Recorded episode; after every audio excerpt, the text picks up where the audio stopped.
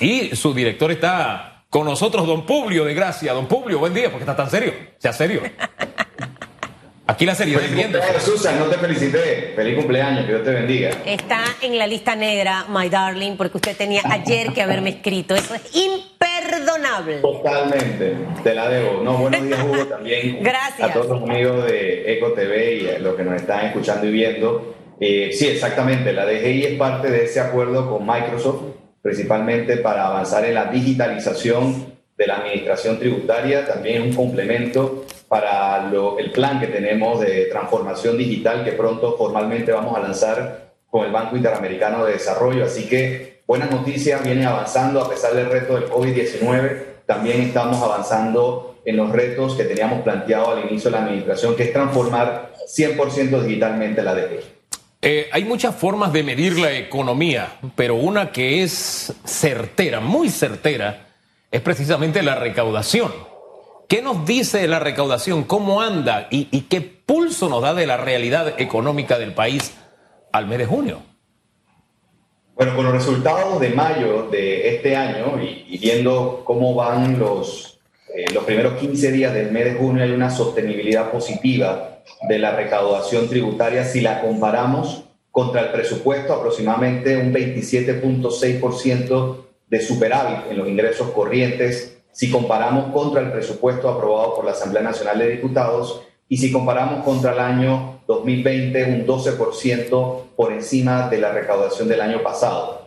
Eso, reitero, como lo he dicho anteriormente, no significa que aún lleguemos a los estadios antes de la pandemia, pero sí hay importante, por ejemplo, te doy un dato eh, aquí bastante certero, por ejemplo, entre el mes de enero, de enero y mayo del año 2019, hubo ingresos corrientes por 2.579 millones de dólares. Al mes de mayo tenemos, de enero a mayo del año 2021, 2.156 millones de dólares en recaudación de ingresos corrientes. Así que eh, vemos un panorama positivo, un panorama en mejora, y eso es gracias a la contribución de todos los contribuyentes y también que las actividades económicas han comenzado a avanzar.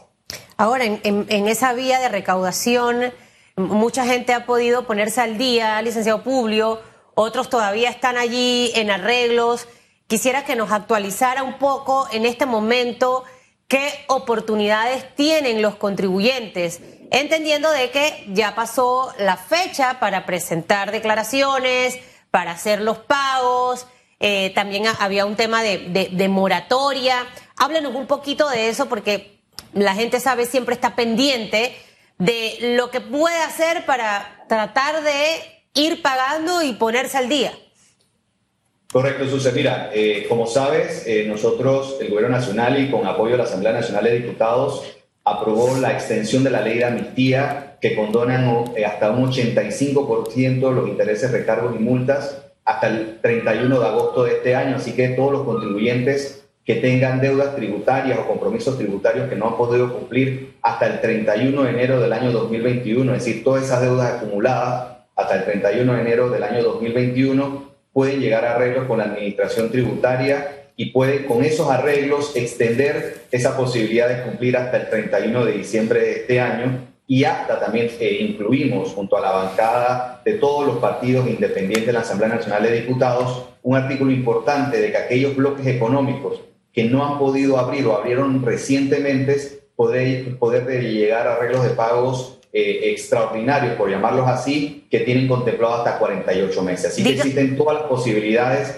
para que los contribuyentes puedan llegar a acuerdos con la administración tributaria. En la pregunta en relación con la eh, declaración de renta, recordar que extendimos hasta el 17 de mayo de este año la presentación de la declaración de renta. Tuvimos importantes eh, contribuyentes que cumplieron, pero aún hay una lista importante de contribuyentes que cuando uno observa eh, eh, qué actividades son, qué contribuyentes son, uno se queda observando que, que, muchos de ellos pudieron haber cumplido y estamos actualmente eh, enviando correos electrónicos a todos los contribuyentes que están omisos para que aprovechen la amnistía tributaria y también recuerden el cumplimiento voluntario o el cumplimiento que ya le va a arrojar algún tipo de multa. Las dos respuestas que me ha dado están conectadas porque eh, si bien es cierto se aprobó en la Asamblea esta amnistía, un grupo de, de, de, ese bloque económico que no ha podido abrir sus puertas o que de repente acaba prácticamente de abrir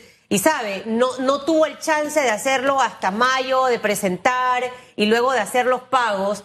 Cuando usted habla de arreglos de pago, la gente va a tener recargos, licenciado Publio, o, o básicamente va a tener que pagar lo que adeuda y entonces programar un arreglo de pago relacionado a eso pendiente. Específicamente, aquellas actividades económicas del presidente de la República tuvo la visión y reconocimiento. Estuvimos hablando con el Ministerio de Comercio e Industria, con otras actividades relacionadas, que observamos que algunas actividades no, sabían, eh, no habían iniciado, por ejemplo, en el mes de marzo. Por lo tanto, incluimos en la ley de amnistía, en la extensión de la amnistía tributaria, un artículo que de alguna manera eh, eh, le da facultades a la Dirección de Ingresos para contemplar a ese tipo de actividades y darle un arreglo de pago hasta 48 meses. Eso es una posibilidad bastante importante para todos los contribuyentes que aún no han podido abrir o no o abrieron recientemente, pero deben acercarse a la Dirección General de Ingresos, igual que a los bancos, por ejemplo, con el tema de la moratoria, acercarse. No hay que tener temor. Nosotros estamos para ayudarlos, para que podamos eh, asesorarlos y poder darles la mejor solución para que juntos podamos recuperarnos en nuestra economía. ¿Cuántos contribuyentes o personas jurídicas se han eh, cobijado bajo estos paraguas, la amnistía, los arreglos de pago y demás? Mira, te voy a poner un ejemplo. Con todas las amnistías, hay que recordar que a la fecha hemos, eh, hemos aprobado una amnistía y extendido hasta cuatro veces eh, la amnistía con diferentes modificaciones. Se han beneficiado 186 mil contribuyentes aproximadamente eso nos da una recaudación aproximada de 184 millones de dólares y hemos condonado eh, en intereses, recargos y multas aproximadamente 150 millones de dólares. Por lo tanto, eh, está esa posibilidad abierta desde el año 2019, estado la amnistía tributaria, que producto del COVID-19 hemos extendido como medida de alivio tributario para darle esa flexibilidad a los contribuyentes y que también de alguna manera ha sido reconocida por organismos internacionales que Panamá dentro de sus acciones, como el Panamá Solidario, y también medidas como esta de alivio tributario y los alivios relacionados con los bancos, le ha dado esa oportunidad no solamente a los contribuyentes, sino a todos los ciudadanos, para darle esa oportunidad. Y es parte de las acciones del Gobierno Nacional en pro de la recuperación económica. Ahora, esta parte de la automatización, todo lo que nos lleva a modernizar, a, a volvernos un poco más digitales, evitar el tener que ir a una oficina, hay, muchas cosas que se han estado dando en los últimos meses y una de ellas es el tema de la factura digital. Eh, háblame un poco de todas las, iniciativas que tenemos en este año, que muchas veces no, no las conocen todos los contribuyentes que se pueden ya beneficiar. Entendiendo, licenciado Publio, que cuando en algún momento se habló de adaptarle a las impresoras fiscales eh, un chip para que la información llegara directo a la, Dirección General de Ingresos con respecto al tema de lo que cada empresa iba, iba eh, recaudando día a día en su negocio. ¿Esto cómo avanza con el tema de la factura digital y otras modernizaciones que hay en este momento para hacer los pagos y demás? Susan, el primero de junio de este año ya inició formalmente la obligación a todos los contribuyentes que tienen máquinas fiscales de homologar sus equipos y transmitir la información a la Dirección General de Ingresos. Ya están obligados, hemos homologado aproximadamente, si no me equivoco, al día de ayer, cinco distribuidores, aproximadamente 12, hacemos un llamado, aprovecho, para que los distribuidores que están obligados a acercarse a la Dirección General de Ingresos a homologar sus equipos para que lo hagan en los próximos 15 días, si no, lamentablemente vamos a tomar medidas administrativas correspondientes, porque eso es la ley actualmente. Nosotros sí hemos dado y vamos a otorgar una flexibilidad para esa adaptación. Igualmente, como anteriormente hemos manifestado, eh, hicimos esto en complemento de la factura electrónica que hemos impulsado ahora de manera por medio de una masificación voluntaria, donde todos los contribuyentes que tienen máquinas fiscales pueden voluntariamente enviar a la Dirección del Ingreso a través de un formulario que está en el ITAX 2 para que puedan informar que van a transitar hacia la, hacia la, factura electrónica. Actualmente ya tenemos seis proveedores eh, autorizados o, interesados en ser proveedores autorizados que en los próximos días debemos estar evaluando y ya informando cuáles son esos proveedores que han sido aprobados y que van a, van a poder darle el servicio a las personas interesadas en la factura electrónica. Dígame una cosa. necesito, para terminar esa idea, el facturador gratuito. Ejemplo, tú, Susan, que eres, que además de trabajar en Metcom, también tienes actividades como profesional de la comunicación y que, y que eh, mensualmente estás dando 15, 20, 30, 50 facturas, puedes ya obtener a través de nuestra página dgi.mef.gov.pa el facturador gratuito, es decir, una factura electrónica gratuita para los micro, pequeños y medianos empresarios. Es decir, no tienes que tener ni equipo fiscal ni ir a la factura electrónica a través de los proveedores autorizados. Eso es para aquellos contribuyentes que tengan menos de 200 facturas mensuales y un ingreso aproximado eh, en, su, en, su, en su declaración de renta, ingreso aproximado de un millón de dólares. Así que microempresarios, emprendedores y también algún tipo de, pequeña empresa tiene esa facilidad que es otorgada por la DGI y el Ministerio de Economía. Vamos a hacer una pausa porque me habló de dos cosas súper importantes y me bombardeó. Entonces después la gente ahí se me, se me enreda. Con respecto al tema de la factura digital y de homologar, para saber si le capté esto que, que tienen hasta 15 días más para homologar, estamos hablando de las, de las empresas que ofrecen servicios de impresora fiscal, de que se acerquen en los próximos 15 días a la Dirección General de Ingresos para ofrecer el servicio, eso para que me lo aclare. Y lo segundo, los negocios, el salón de belleza, el restaurantito que tiene ahí su impresora fiscal, eh, tiene que hacer esto en 15 días. O sea, ¿cuándo en realidad los negocios van a tener que ya tener establecida su impresora fiscal homologada con el sistema de la Dirección General de Ingresos? Eso conlleva que tengo que comprar equipos nuevos, eso conlleva que se le va a adaptar algo que no va a ser tan costoso, licenciado Publio, porque en este momento que me hablen de un gasto más, ¿Sabe? Eso puede generar un poquito de ruido. Para que eso me lo pueda aclarar, por favor. Correcto, te lo aclaro, Susan, y, gracias por la oportunidad. Eh, son, los 15 días que te estoy diciendo son para los distribuidores, es decir, en la DGI aproximadamente hay de 12 a 14 distribuidores aprobados para, hacer, eh, para poder vender y ofrecer servicio técnico a las diferentes actividades eh, que están obligadas a tener una máquina fiscal. A la fecha solamente hay 5 distribuidores que han sido o han cumplido con la homologación, que desde octubre del año 2020 venimos conversando con ellos a través de diferentes modalidades virtuales y también presenciales para que pudiesen conocer el nuevo instrumento que tenemos para la transmisión de los datos y que de ellos debían de alguna manera homologarse sus sistemas con el nuestro para poder transmitir. Desde octubre del año 2020 le dijimos que el primero de junio del año 2021 debían estar preparados. Lamentablemente solamente cinco distribuidores, pero que aproximadamente estos cinco distribuidores me informan que, que son, representan aproximadamente el 60% de las máquinas fiscales y qué tienen que hacer las, los contribuyentes obligados a tener máquinas fiscales, que se contacten con su distribuidor. Preguntarle a su distribuidor si ya homologaron su sistema con la dirección al ingreso. Y ahí viene la pregunta del gasto.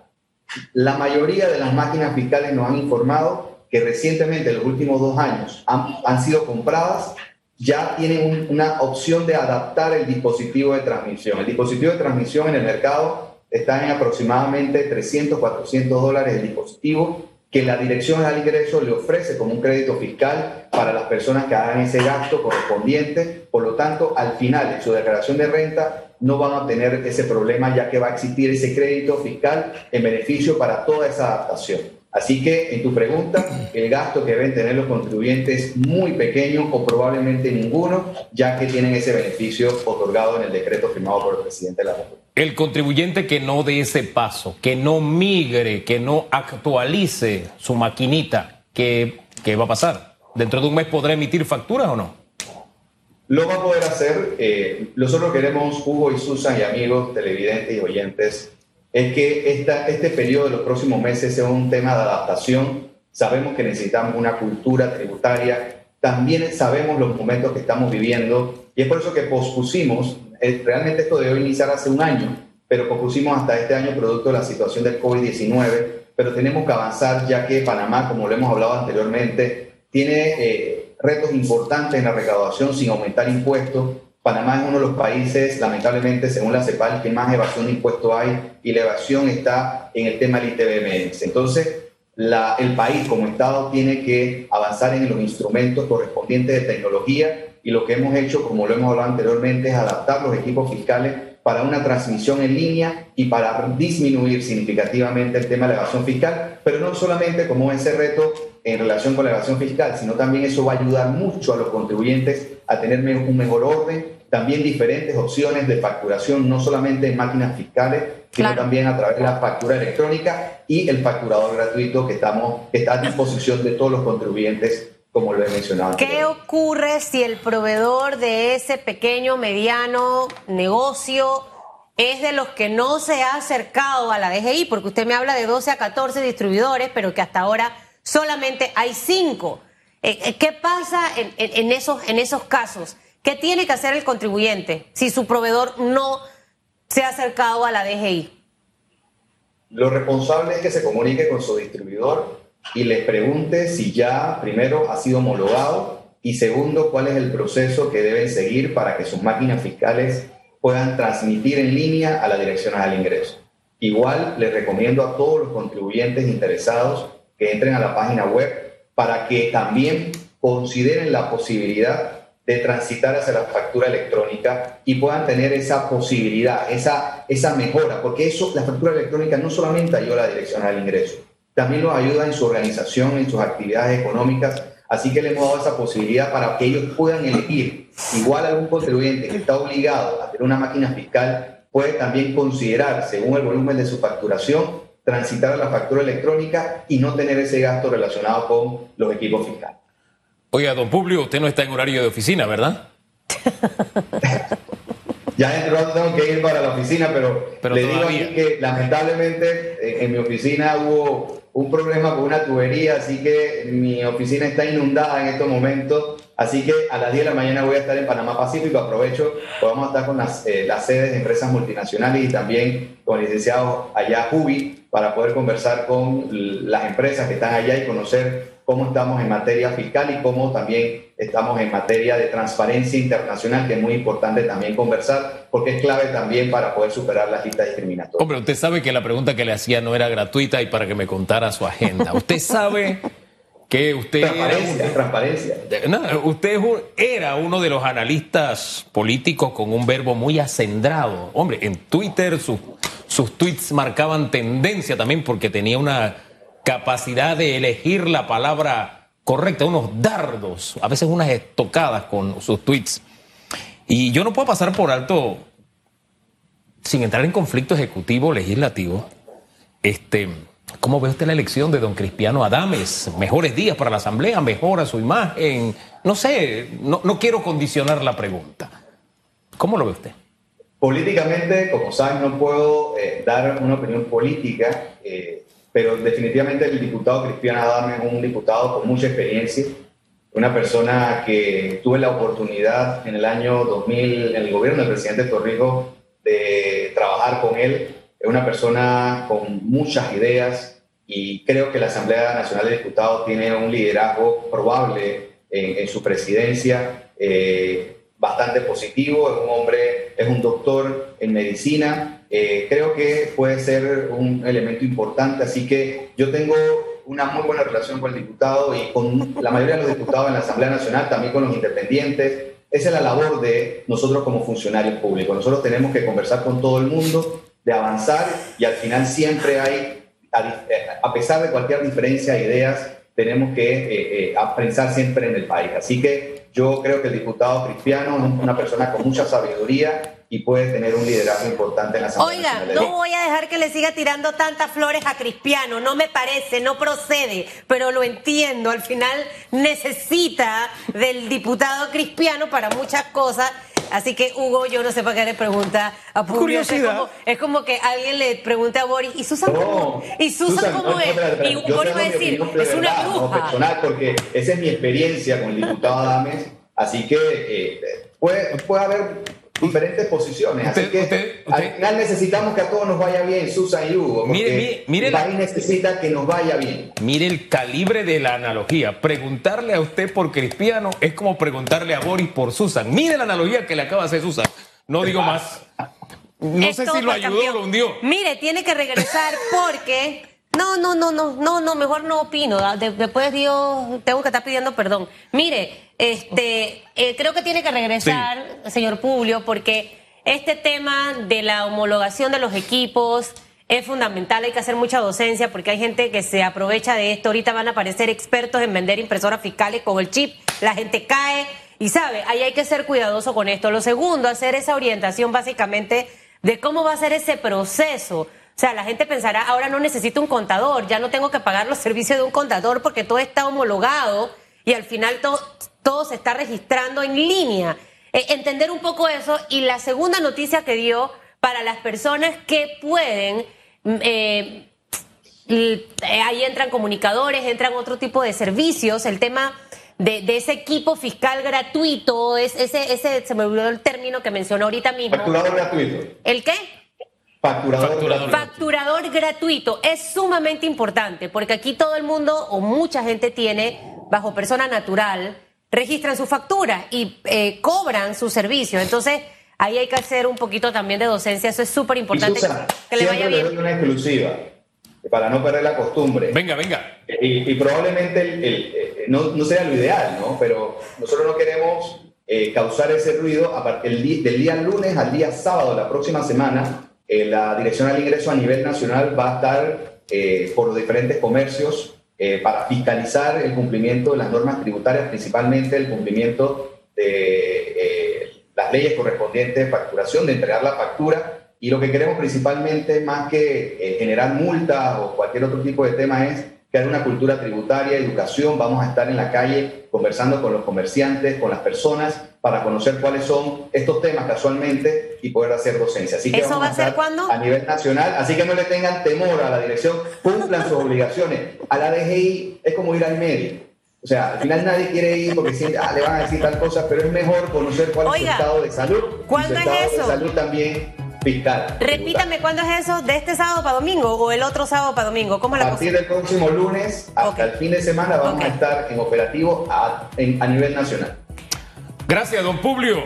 Que le vaya bien. Quiérame tanto así como quiera Cristiano, para que no se le olvide mi cumpleaños.